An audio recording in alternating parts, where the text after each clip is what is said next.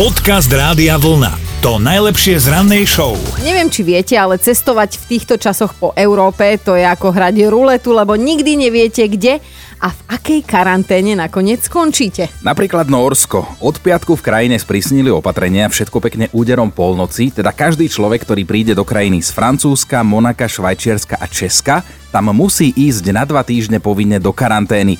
A tak trochu s tým rátali už aj pasažieri škandinávskych aerolínií, ktorí leteli na trase z Paríža do Osla. No vedeli, že ich to pravdepodobne neminie, pristať mali teda 10 minút po polnoci a teda jak rátam, tak už 10 minút malo byť toto nariadenie v platnosti. Lenže pilot trochu kopol do vrtule a pristáli skôr. Na letisku boli presne o polnoci. V lietadle sa strhol obrovský potlesk, ovácie, lebo však všetci sa tešili, že žiadna povinná karanténa nebude. Ale tešili sa predčasne. Hovorkyňa ministerstva zdravotníctva im nenápadne pripomenula, že nariadenie platí od polnoci, vážený. Aha. A na digitálkach už boli 4 nuly, keď sa lietadlo dotklo zeme. Takže...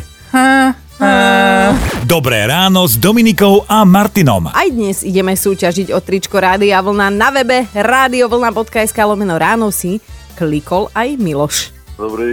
Dobré ránečko. Pripravený na ránu mentálnu rozcvičku?